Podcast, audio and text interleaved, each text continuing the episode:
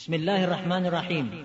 Ikinagagalak ng Islamic Propagation Office in Rabwa na ihandog sa inyo ang panayam na ito na pinamagatang ang mga tungkulin ng isang Muslim ni Sheikh ni Omar Penalber. Alamin, wassalatu wassalamu ala rasulillah wa ala alihi wa sahbihi wa man istana bisunatihi ila yawmiddin. Sa ngalan ng Allah ang mapagpalaang mahabagin. Ang lahat ng papuri ay sa Allah lamang, ang Panginoon ng lahat ng mga nilikha. Naway ang kapayapaan at ang pagpapala ng Allah ay mapasa huling propetang si Muhammad sallallahu alaihi wasallam sa kanyang pamilya, mga kasama, sa lahat ng propetang nauna sa kanya at gayon din sa lahat ng taong tumatahak sa tamang landas hanggang sa araw ng paghuhukom. Mga kapatid at mga kababayan, bilang pandaigdigang pagbati ng mga Muslim, binabati ko kayo ng Assalamu alaikum wa rahmatullahi wa barakatuh na ibig sabihin naway ang kapayapaan, pagpapala at habag ng Allah ang dakilang lumikha ay mapasa inyong lahat. Sa muli, lubos ako na nagpapasalamat sa Allah subhanahu wa ta'ala sa pagkakataon na ipinagkaloob niya para muli kayong makapili ngayong araw mga mahal na kapatid at mga kababayan. Ang ating pag-uusapan ngayon, of course, walang iba kundi ang mga tungkulin ng isang Muslim. Ang pag-uusapan natin ay ang mga tungkulin ng isang Muslim. Para sa kaalaman ng lahat, lalong-lalo pa sa mga hindi Muslim, kung maraming hindi Muslim ang yumayakap sa pananampalatayang Islam, hindi nangangahulugan na pagkatapos niyang manumpa ay doon na nagwawakas o nagtatapos. Dahil ang sino mang nais pumasok sa Islam, Of course, kailangang manunumpa siya at sa kanyang pagsumpa, sasabihin niya ito ng buong katapatan na ang kahulugan ay ganito. Sumusumpa ako na walang ibang Diyos na dapat sambahin, kundi ang Allah lamang ang nag-iisa, ang tagapaglikha. Sumasaksi ako na si Muhammad ang huling propeta ng Allah at sumasaksi ako na si Iso Kristo propeta ng Allah. Naniniwala ako na ang paraiso katotohanan. Naniniwala rin ako na ang impyerno katotohanan. Naniniwala ako na ang lahat mamamatay, darating ang araw ng paghuhukom. Ibabangon ng Allah ang lahat sa libingan at hahatulan ayon sa sarili niyang gawa. So matapos sabihin ang panunumpa na ito mga kapatid, mga kababayan, Ibig sabihin, isa na siyang Muslim. Ngunit katulad ng sinabi natin, hindi dito nagwawakas. Bagkos dito magsisimula, nagampanan niya ang kanyang mga tungkulin upang siya ay matawag na Muslim. Ang ibig sabihin ng Muslim, ang mga nilikha ng Allah na sumusunod, sumusuko at tumatalima sa kanyang kautusan. So ang pag-uusapan natin ay ang mga pangunahing tungkulin ng isang Muslim. Kaya pakinggan natin na mabuti mga kapatid at mga kababayan. Una sa lahat at mahalagang tungkulin ng isang Muslim, unang-una ay ang makilala niya ng lubos ang kanyang dakilang lumikha, ang Allah subhanahu wa ta'ala. So isa sa pangunahing tungkulin ang makilala ang Allah subhanahu wa ta'ala. Sapagkat hindi sapat ang sasabihin ng isang tao na siya ay naniniwala sa naging isang Diyos ay tapos na. Of course, mga mahal na kapatid, mga kababayan, sa Islam, ang ating dakilang lumikha o ang Allah subhanahu wa ta'ala, mayroon siyang mga magagandang pangalan at mga katangian. So, alamin natin ang mga names and attributes ng Allah subhanahu wa ta'ala. Katulad halimbawa, hindi sapat yung sasabihin natin na siya ay nag-iisa.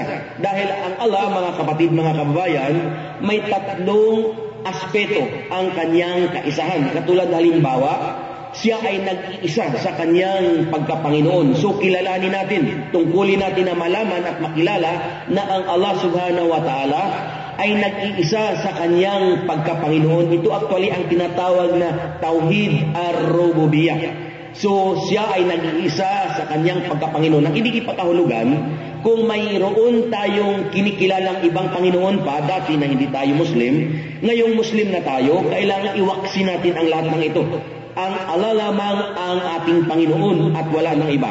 At of course, dapat na malaman din natin, tungkulin nating malaman na ang Allah ay nag-iisa pagdating sa pagsamba. Ang ibig ipakahulugan mga kapatid, mga kababayan, na kung tayo ay sasamba sa ating dakilang lumikha, kailangang diretso ang pagsamba sa Kanya. Hindi kinakailangan na idaan natin kung kani-kanino ang pagsamba natin. So, ang kaisahan niya sa Kanyang pagsamba lamang, sa pagsamba lamang sa Kanya, ito ang tinatawag na Tauhid al-Ibadah. Kung sasamba tayo diretso, hindi kailangan idaan natin kung kani-kanino ang ating pagsamba sa ating dakilang lumikha, sa Allah subhanahu wa ta'ala. At gayon din, ang Allah ay nag-iisa siya sa kanyang mga magagandang pangalan at mga katangian. Katulad halimbawa, siya ang pinakamaawain, siya ang pinakamahabagin, siya ang tagapaglikha. Itong mga pangalan niyang ito at mga katangian niyang ito, hindi natin ito dapat iugnay sa kanyang mga nilikha lamang. Katulad halimbawa, kapag sinabing pinakamaawain, katotohanan na siya lamang ang pinakamaawain. Dahil kung halimbawa may tao na mag-aangkin na siya ay maawain, mga kapatid, mga kababayan, ang kanyang pagkamaawain ay mayroong hangganan. Subalit ang Allah subhanahu wa ta'ala, walang hanggan ang kanyang awa. At kapag sinabing tagapaglikha, of course, ang Allah subhanahu wa ta'ala lamang ang lumilikha na walang pinagmumulan o walang pinagkukunan. Kung may mga tao na halimbawa gagawa sila ng ibang bagay, meron silang mga sources.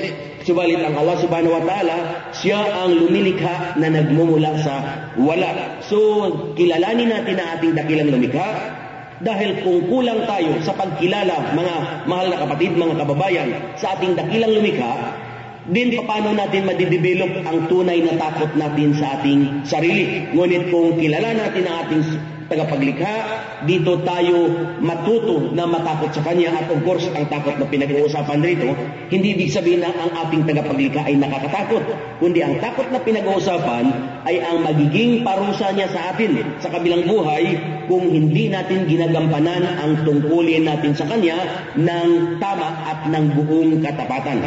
Of course, ang isa pa sa tungkulin natin mga mahal na kapatid, mga kababayan, ay ang makilala natin ang Propeta Muhammad sallallahu alaihi wasallam. Hindi sapat na malaman natin na siya ang huling sugo lamang. Of course, pag-aralan natin ang kanyang buhay, ang pamamaraan ng buhay niya, ang kanyang pagsamba sa dakilang tagapaglikha, siya ang dapat nating gawing tularan at magiging huwara natin mga mahal na kapatid, mga mahal na kababayan, ang Propeta Muhammad sallallahu alaihi wasallam. Dahil magiging katanggap-tanggap lamang sa Allah subhanahu wa ta'ala ang ating pagsamba sa Kanya kung ang pamamaraan ng ating pagsamba naaayon sa batas o sa utos ng Allah at naaayon sa pamamaraan na itinuro at ginawa ng Propeta Muhammad sallallahu alaihi wasallam. So actually, dito ngayon papasok yung tungkulin mga kapatid, mga kababayan, tungkol sa paghanap ng kaalaman. Dahil kung kulang tayo sa kaalaman, katotohanan na ang ating pananampalataya ay hindi matatag at hindi natin maitatama ang ating pagsamba sa ating dakilang tagapaglikha. So dito papasok yung tungkulin sa paghahanap ng kaalaman katulad ng sinasabi natin. So mga kapatid, mga kababayan, isa sa mahalagang tungkulin of course ng isang Muslim ay ang maghanap ng kaalaman. Sapagkat ang Propeta Muhammad sallallahu alaihi wasallam kanyang sinabi sa kanyang hadith ang sabi niya, tungkulin ng bawat Muslim, lalaki o babae, ang maghanap ng kaalaman tungkol sa kanyang pananampalataya. At ang sabi nga ng Allah subhanahu wa ta'ala sa banal na Quran na ang kahulugan, ang sabi niya, ang may nalalaman ba at ang wala, sila ba ay magkatulad o magkapantay? Of course, mga kapatid, mga kababayan, ang may alam at ang walang alam ay hindi magkatulad.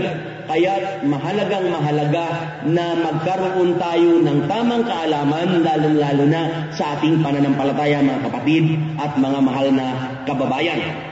Ang sabi pa ng propeta sallallahu alaihi wasallam sa kanyang isang hadith, ang sino mang lumabas sa kanyang tahanan upang maghanap ng kaalaman, siya ay babalik na gagawin ng Allah na magaan ang I mean siya ay nasa tamang landas ng Allah subhanahu wa ta'ala. At ang sino mang lumabas sa paghanap ng kaalaman, gagawin ng Allah na magaan ang kanyang landas patungo sa paraiso.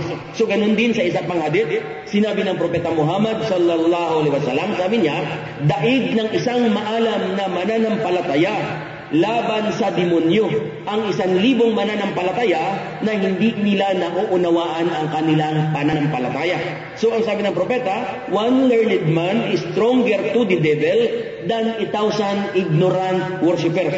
Ang ibig ipakahulugan mga kapatid, mga kababayan, na kung mayroon kang tamang kaalaman sa iyong pananampalataya, kahit saan ka mapunta at anumang pangungutya, panunukso ang gagawin sa iyo, kaya mong manindigan sapagkat mayroon kang kaalaman.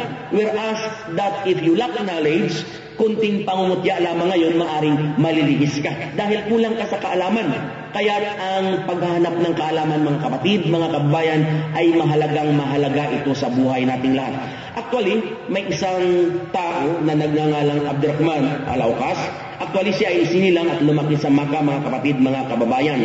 Noong kanyang kabataan, ginagawa siyang tampulan, pinagtatawanan siya, kinukutya, tinutukso siya ng man, kanyang mga kasamahan. Dahil sa pisikal na anyo niya. So nakikita siya ng kanyang ina na siya ay nagmumukhang kawawa. So ang ginawa ng kanyang ina, pinayuhan ng kanyang anak. Ang sabi niya, mahal kong anak, sabi niya, I would suggest, sabi niya, na sikapin mo ang maghanap ng kaalaman sapagkat ang kaalaman itinataas ang antas ng isang tao. So pinakinggan ni Abdurrahman ang kanyang ina at ang ginawa niya, gumugol siya ng araw, buwan, taon hanggang sa siya ay nakapagtapos at hinirang siya ng isang judge o isang hukom sa Maka. At naglingkod siya actually being the judge for a period of 20 years mga kapatid, mga kababayan. At sa tuwing siya ay nasa husgado, kapag siya ay nakikita na ng mga nakasakdal, ang lahat ng nakasakdal, kapag si Abdurrahman ang nakikita, nanginginig sila ng takot. Dahil kapag si Abdurrahman ang iaatas na maghuhusga, hindi kumot kakilala kanya, kaibigan kanya, ma-influensya ka, mayaman ka, papanigan kanya, hindi, kundi ang ipinaiiral niya ay ang tamang kaalaman. So siya ay naging just na isang judge mga kapatid. Kaya nakita natin na noong araw siya ay ginagawang pinagtatawanan, tinutokso, ngunit noong siya ay nagkaroon ng tamang kaalaman, siya ay kinatatakutan ng mga nakasakdal. At ang sabi pa nga ni Ali Rabi Allahu Anhu, isa sa kalifa ng Propeta Muhammad wasallam, ang sabi niya, higit na mainam ang kaalaman kaysa anumang kayamanan. Dahil ang kaalaman, sabi niya, ito ang mga ngalaga sa iyo. Ngunit ang kayamanan, ikaw ang mga ngalaga sa kanya. Ang ibig ipakahulugan mga kapatid, mga kababayan, na kung ikaw ay may tamang kaalaman, pangangalagaan ka ng kaalaman mo. Hindi ka ngayon basta-basta gagawa ng mga bagay-bagay na hindi naaayon sa utos o sa batas ng Allah subhanahu wa ta'ala. So pinangangalagaan ka ng kaalaman, hindi ka basta-basta lumilihis. Whereas na kung ang kayamanan ang pinagugugulan mo ng pansin, itong kayamanan mo actually ikaw ang mangangalaga sa kanya. At actually, ang kaalaman pa, ito ay madadala natin hanggang sa ating libingan. Ngunit kung ang kayamanan ang ginugugul, pinagugugulan mo ng panahon, tandaan natin mga kapatid, kapag tayo namatay, ang kayamanan natin, ito ay hihiwalay sa atin. So ang kaalaman ay isa sa mahalagang tungkulin na dapat isabuhay, isagawa o gampanan ng isang Muslim. So isa sa tungkulin ng isang Muslim, uulitin ko, ay ang maghanap ng kaalaman. Dahil kung may sapat kang kaalaman, maitatama natin ang ating pagsamba sa dakilang tagapaglikha at ito ay magiging katanggap-tanggap sa Kanya kung naaayon sa Kanyang utos at naaayon sa itinuro ng Propeta Muhammad sallallahu alaihi wasallam. At of course, ang isa pa sa tungkulin mga kapatid, mga kababayan, ay ang tungkulin na isabuhay ang mga kaalamang ito. Hindi sapat na nagkaroon ka ng kaalaman tapos you are not putting it into practice. Ito ay walang saysay, walang silbi kung hindi natin isinasabuhay. So ang tungkulin natin, ang isabuhay natin ng buong katapatan ang anumang kaalaman. Dahil kung halimbawa, mayroon ka ng kaalaman, pagkatapos hindi mo naman sinasabuhay, din ito ay baliwala. Whereas na kung naghahanap ka ng kaalaman, may reward ka. At kapag ipinapraktis o ipinamumuhay mo, mayroon ka ring reward mula sa Allah subhanahu wa ta'ala. So isabuhay natin ang ating mga tungkulin mga mahal na kapatid. Of course, ang isa pa na dapat natin isabuhay, tungkulin natin na isabuhay, lalo-lalo na ang limang haligi ng Islam. Alam natin kung ano-ano ang limang haligi ng Islam. Ang una ay ang shahadatain o ang pagsumpa na walang ibang Diyos na dapat sambahin, kundi ang Allah subhanahu wa ta'ala lamang at si Muhammad ang kanyang huling sugo at propeta. So, tungkulin natin ito na gampanan ang sambahin ng ating tagapaglikha at sambahin siya sa pamamaraan na itinuro ng Propeta Muhammad sallallahu alaihi wasallam. At of course, ang isa pa ay ang limang beses na pagdarasal sa maghapon. Itong pagsasala mga mahal na kapatid, kailangan gampanan natin ito dahil una sa lahat, dito natin ginagampanan ang layunin o dito natin isinasakatuparan ang layunin ng pagkakalikha sa atin ng Allah subhanahu wa ta'ala dahil sa Islam ang sabi nga ng Allah sa Quran وَمَا خَلَقْتُ الْجِنَّ وَالْإِنسَ إِلَّا لِيَعْبُدُونَ Ibig sabihin ang sabi ng Allah hindi ko nilikha ang mga jinns at ang sangkatauhan maliban sa sila ay sumamba lamang sa akin. So ang pagdarasal, tungkulin natin na isagawa ito sapagkat ang turo ng Islam, ang sabi ng Propeta Muhammad sallallahu alaihi wasallam na ang sala o ang pagdarasal, ito ang susi ng pagpasok sa paraiso. At sinabi pa nga ng Propeta sallallahu alaihi wasallam na sa araw ng paghuhukom, ang kauna-unahang itatanong sa atin ay ang tungkol sa ating sala o pagdarasal.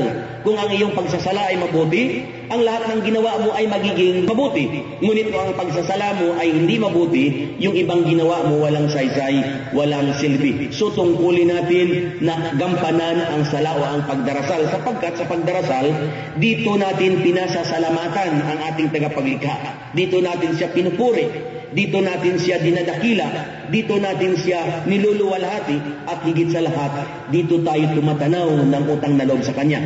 Ang Islam, mga kapatid, mga kababayan, hindi ito tulad ng ibang pananampalataya na ang ibang tao na nasa labas ng Islam, ang karamihan sa kanila, naalaala lamang nila ang kanilang tagapaglikha at naalaala lamang nila ang magdasal kung sila ay may sakit, kung sila ay may problema, kung sila ay nasa bingit ng kamatayan o kaya kung ang kanilang pamilya o ang kanilang mga mahal sa buhay ay mayroong problema o kapansanan. Ngunit sa Islam mga mahal na kapatid, mga kababayan, anuman ang katayuan ng isang Muslim, tungkulin niya na gampanan ang kanyang pagsasalao ang pagdarasal. At ang kabayaran nito, maaaring wala rito sa lupa, ngunit tandaan natin mga kapatid, mga kababayan, anumang oras, maaari tayong bawian ng ating tagapaglikha ng buhay. At tayong lahat, magbabalik sa Kanya upang magsulit tayo sa lahat ng ating mga ginawa. At of course, ang isa pa sa haligi ng Islam na mahalagang gampanan tungkulin na isagawa ng isang Muslim, of course, ay ang pag-aayuno sa buwan ng Ramadan, yaong pagbibigay kawang-gawa kung siya ay mayroong naipon, kung wala hindi siya obligado. At of course, ang isa pa, ang isagawa ang paghahadj o ang pagpipilgrimage kung siya ay may kakayahan, may mga kondisyon ito sa pagsasagawa ng hajj na kailang malakas ang iyong katawan, may salapi sapat kang, may sapat kang salapi na gugugulin, matino ang iyong pag-iisip.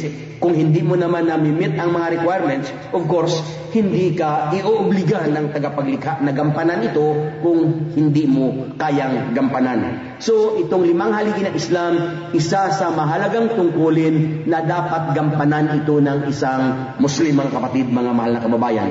At of course, ang isa pa ay ang sa, sa tungkulin niya ay ang ibahagi ang kaalaman na kanyang natatagpuan o nakikita. So, katulad halimbawa, maghanap tayo ng kaalaman, isabuhay natin ito. At ang isa pa, of course, ay ang ibahagi natin. So, dito papasok ngayon tinatawag na da'wa, yung pag-iimbita ng iyong kapwa tungo sa landas ng Allah. Mahalagang tungkulin sa isang Muslim, mga kapatid, mga kababayan, na gampanan niya ang pagdadawa, ang pagpupropagate, ang pagbabahagi ng mensahe ng Allah subhanahu wa ta'ala. Sapagkat ang sabi ng Allah sa banal na Quran, وَمَنْ أَحْسَنُ قَوْلًا مِنْ دَعَا إِلَى اللَّهِ وَعَمِلَ صَالِحًا وَقَالَ إِنَّنِي مِنَ الْمُسْلِمِينَ Meaning, ng Allah, who is better in speech than one who calls men to Allah and do righteous deeds and say that he is a Muslim bowing to Allah's will. Sino raw ang hihigit sa pananalita? Doon sa tao na tuwing siya ay magsasalita, ang kanyang sinasabi, nag-iimbita siya ng kanyang kapwa tungo sa landas ng Allah at siya ay gumagawa ng kabutihan at nagsasabi na siya ay isang Muslim. Yaong sumusunod, sumusuko at tumatalima sa batas ng Allah subhanahu wa ta'ala. So ang pagdadawa mga mahal na kapatid, isa sa mahalagang tungkulin ito ng isang Muslim sapagkat marami ang reward na matatamo niya rito sa pag sa, sa, pag, sa pagbabahagi ng mensahe ng Islam. So ang kahalagahan ng pagdadawa ay mahabang paliwanag ito mga kapatid, mga mahal na kababayan. Ngunit ini-encourage ang lahat ng Muslim sapagkat ito ay hindi gawain lamang ng ilang mga Muslim but this is the duty of every Muslim sapagkat ito ay ipinag-uutos ng Allah subhanahu wa ta'ala. Dahil ang sabi nga ng Allah sa Quran ud'u ila sabili rabbika bil hikmati wal ma'idatil hasana wajadilhum bilati hiya ahsan. Meaning ang sabi ng Allah invite all to the way of your Lord with wisdom and beautiful preaching and argue with them in ways that are best and most gracious. So mag-imbita ka, it is a commandment from Allah subhanahu wa ta'ala. Mag-imbita ka, magtawag ka ng iyong kapwa tungo sa landas ng Allah at makipagtalakayan sa kanila sa pinakamahusay na pamamaraan makipagtalakayan sa pinakamahusay na pamamaraan. So, bilang tungkulin mga kapatid, mga kababayan, kailangan ang pagbabahagi ng minsay na Islam ay nasa pamamaraan ng Propeta Muhammad sallallahu alaihi wasallam. Hindi ka nananakit ng iyong kapwa, kundi ang tungkulin mo ay ang ibahagi lamang ang mensahe. Kung tanggapin nila ito, alhamdulillah, para ito sa kanila. Pero kung ayaw nila, wala tayong magagawa sapagkat ang tanging nagbibigay gabay lamang sa alipin ng Allah ay ang Allah subhanahu wa ta'ala mismo. So, ang pagdadawa mga mahal na kapatid, mga kababayan, isa sa mahalagang tungkulin, pangunahing tungkulin pa ito ng isang Muslim. Ngunit katulad ng sinasabi natin, ang pagbabahagi ay nasa mahusay na pamamaraan. Ipaliwanag natin ang pangunahing aral ng Islam. Higit sa lahat ang tungkol sa kaisahan ng Allah subhanahu wa ta'ala. Sapagkat sa Islam, ang lahat ng kasalanan mapapatawad ng Allah subhanahu wa ta'ala. Ang hindi lamang niya mapapatawad mga kapatid, mga kababayan, ay ang magbigay ka ng katambal sa Allah subhanahu wa ta'ala. Kaya sa pagdadawa, ang una nating iparating ay ang tauhid, ang kaisahan ng Allah subhanahu wa ta'ala. Na siya lamang ang dapat kilalanin Panginoon, siya lamang ang dapat sasambahin, sapagkat katotohanan na siya lamang ang nagbigay buhay sa atin. At siya lamang ang nakakaalam kung kailan niya tayo babawian ng buhay at siya lamang ang magbabangon sa ating lahat sa libingan natin sa araw ng paghuhukom at siya lamang ang tanging hukom sa darating na araw ng paghuhukom na yaon mga kapatid, mga mahal na kababayan. So ang pagdadawa, gampanan natin ito sapagkat ito ay tungkulin ng isang Muslim. Marami tayong dapat matutunan sa pamamaraan ng pagdadawa at sa kahalagahan of course ng pagdadawa. So of course, ang isa pa sa tungkulin ng isang Muslim ay ang maging mapagmahal siya sa kanyang mga magulang, mga kapatid, mga mahal na kababayan. Ang Islam lamang ang pananampalataya kung saan ipinag-uutos ng Allah subhanahu wa ta'ala lagi magkaakibat na sinasabi na Allah, ang kaulugan, sumamba lamang sa Allah at maging mapagmahal sa iyong mga magulang. So natin mga kapatid, mga kababayan, ang maging mapagmahal at ang maglingkod sa ating mga magulang. Dahil sa Islam, magdasal ka ng limang beses sa maghapon kung naging lapastangan o naging pabaya ka sa iyong magulang na kung saan sila ay nabubuhay pa at may kakayahan kang maglingkod sa kanila, ngunit naging pabaya ka, ang pagdarasal mo, kapatid, kababayan, walang silbi ito, walang saysay. Hindi rin maipapangako sa iyo ang kaligtasan sa darating na araw ng paghuhukom.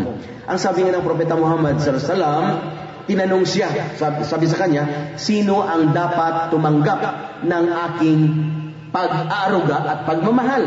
Ang sabi ng Propeta sallallahu alaihi wasallam, ang iyong ina. Tinanong ulit siya kung sino ang susunod. Ang sabi niya, ang iyong ina. For the third time, tinanong ulit siya kung sino ang susunod, sabi niya ang iyong ina. At pang-apat, doon na lamang niya sinabi ang iyong ama. So, kung nauunawaan natin mga mahal na kapatid, na kung bakit sinabi ng propeta ito, dahil katotohanan na ang lubos na naghirap sa atin, bago tayo isilang sa mundong ito, walang iba kundi ang, ating, ang ating ina. Ang ating ina ang nagdala sa atin sa kanyang sinapupunan. Siya ang naghirap na iluwal tayo. At hanggang sa tayo lumabas, siya ang naghirap mag-aruga sa atin, magpasuso, magpakain, magpatulog, hanggang sa tayo ay umabot sa tamang gulang at lakas. So, maging mapagmahal tayo sa ating mga magulang. Actually, may isang kwento noong time ng Propeta Muhammad sallallahu alaihi wasallam. Of course, ang pagmamahal sa magulang, both mother and father. Katulad halimbawa, may isang tao na lumapit sa Propeta Muhammad sallallahu alaihi wasallam at isinumbong niya ang kanyang ama. Ang sabi niya sa propeta, o propeta ng Allah, ang aking ama ay basta na lang kuha ng kuha ng aking kayamanan kahit hindi ko nalalaman. So ang ginawa ng propeta sallallahu alaihi wasallam, ipinatawag ang kanyang ama at dumating ang ama niya na nakatungkod at uugod-ugod. So ang sabi ng propeta doon sa ama, sa matanda, nagsusumbong ang iyong anak na ikaw ay kuha ng kuha lamang ng kanyang kayamanan. Ang sabi ng matanda sa propeta sallallahu alaihi wasallam, sabi niya, propeta ng Allah ang ama ba ay may karapatan din sa kanyang anak? So ang sabi ng propeta, certainly meron. So ang sabi ng matanda, propeta ng Allah, sabi niya, nagsusumbong sa inyo ang aking anak. Ngunit ang katotohanan, sabi niya, noong araw, sabi niya, ako ay malakas at ang aking anak naman ay mahina. Noong araw, marami akong kayamanan, subalit ang aking anak ay walang-wala. Noong araw, anuman ang nanaisin ng aking anak sa aking kayamanan, malaya siyang kumuha, hindi ko siya pinagbabawalan. Subalit ngayon, sabi niya, ang aking anak ay malaki at malusog na. Ngunit ako naman, matanda na at mahina pa. Ngayon, sabi niya, aking anak, maraming kayamanan. Ako naman ay walang-wala na. Ngayon, sabi niya, ang aking anak, nakikita niya na ako ay nagsusulo, halos walang makain, ngunit natitiis niya ako. So, ang kinukuha ko lamang ay para may makain ako. So nung marinig ng propeta ang sinabi ng matanda, umiyak ang propeta sallallahu alaihi wasallam at sinabi doon sa anak, sabi niya, magmula ngayon, sabi niya, ikaw at ang iyong kayamanan, pag-aari kayo ng iyong ama. So mga kapatid, mga kababayan, isa sa mahalagang tungkulin natin na kung ating mga magulang ay tulungan natin sila. Dahil ang ating ibang pagsamba, walang saysay ito kung nagiging pabaya tayo sa ating mga magulang. May isa pang kwento tungkol sa sa isang ina naman. Actually, may isang tao na nagngangalang Alkama. Nagkasakit ito si Alkama at ang kanyang misis lumapit sa Propeta Muhammad sallallahu alaihi wasallam. At sinabi niya na, O Propeta ng Allah, sabi niya ang asawa ko, malubhang malubha ang kanyang karamdaman. Ano ang aking gagawin? So ang sabi ng Propeta sallallahu alaihi wasallam dun sa kanyang kasamahan, puntahan ninyo si Alkama at ipabigkas sa kanya ang syahada, ang panunumpa. Dahil sa turo ng Islam mga kapatid, mga kababayan, na ang sino mang namatay na ang huling kataga na binitawan niya ay ang la ilaha illallah, maipapangako sa kanya ang Jannah, ang paraiso. So sinabi ng propeta sa kanyang kasamahan na puntahan si Alkama at ipabigkas sa kanya ang syahada o ang panunumpa. Nung sabihin sa kanya, Kul, la ilaha illallah. Hindi niya ito mabanggit. Tatlong beses na inulit, ngunit hindi niya ito mabigkas. So ang ginawa ng kasamahan ng propeta Salam, bumalik sa kanya at sinabi na, O propeta ng Allah, pinabibigkas namin sa kanya ang syahada, ngunit hindi niya mabigkas. Ang sabi ng propeta Salam, sabi niya, nabubuhay pa ba ang kanyang mga magulang?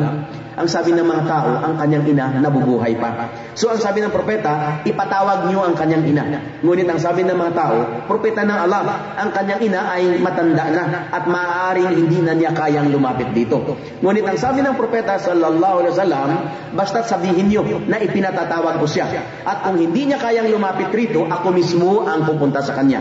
So pinuntahan ngayon ang ina ni Alkama at sinabi na ipinatatawag siya ng propeta ng Allah nung sabihin sa kanya na ang propeta ng Allah ang nagpapatawag, kahit matanda na mga kapatid, mga kababayan, kinuha ang kanyang tungkod at uugod-ugod siya na lumapit sa propeta Muhammad sallallahu alaihi wasallam.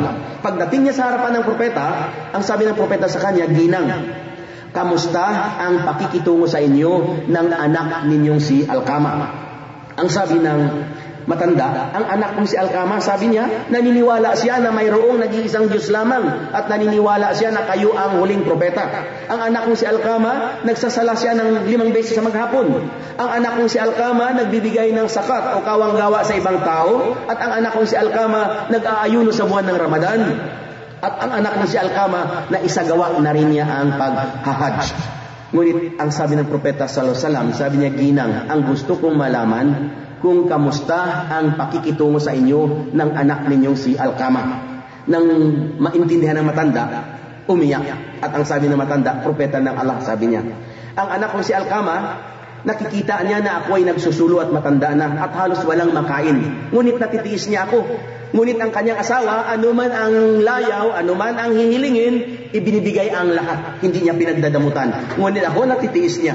So nang marinig ng propeta ang sinabi ng matanda, Sinabi ulit sa kasamahan niya ang sabi, kumuha kayo ng kahoy at dalhin si Alkama sa harapan ng kanyang ina. Ang sabi ng matanda, ina ni Alkama, sabi niya, propeta ng Allah, ano ang gagawin ninyo sa aking anak? Ang sabi ng propeta, sunugin si Alkama sa harapan ng kanyang ina. Ngunit nang marinig ng matanda, lalong umiyak. Ang sabi niya, propeta ng Allah, ang bagay na ito ang hindi ko matitiis na gagawin ninyo sa pinakamamahal kong anak.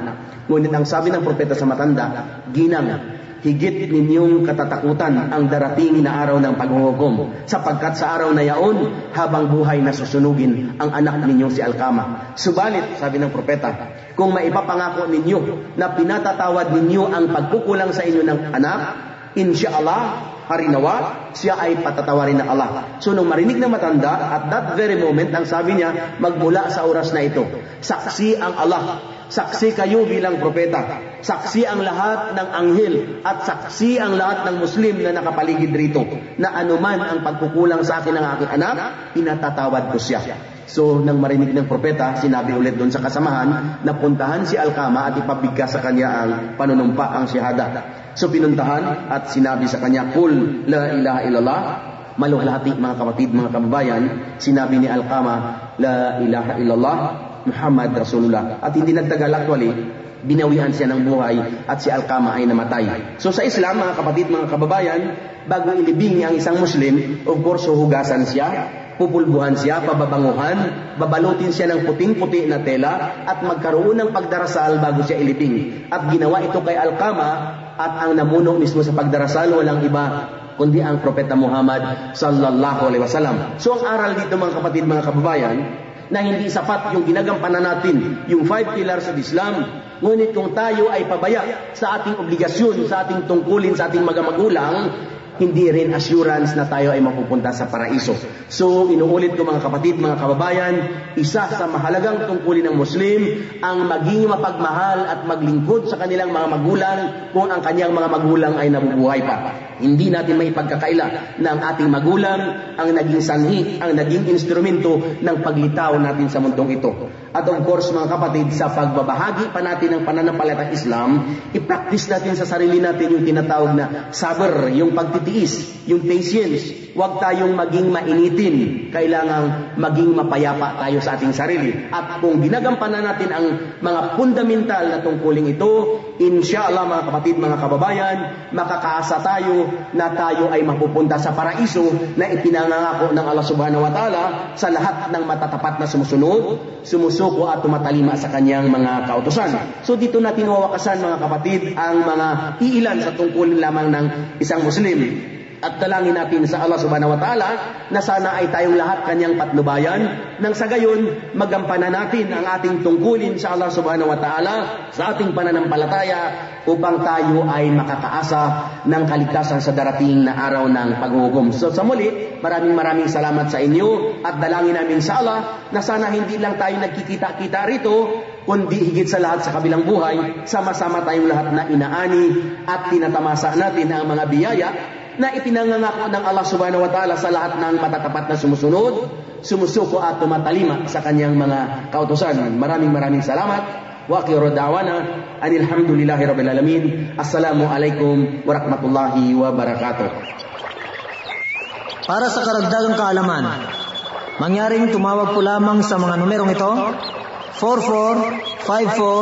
4454-900 o di kaya 4916 065 Fax 4970126 o sumulat sa amin sa pamamagitan ng address na ito Islamic Propagation Office in Rabwa, Riyadh, Kingdom of Saudi Arabia PO Box 29465 Riyadh 11457 Wassalamualaikum warahmatullahi wabarakatuh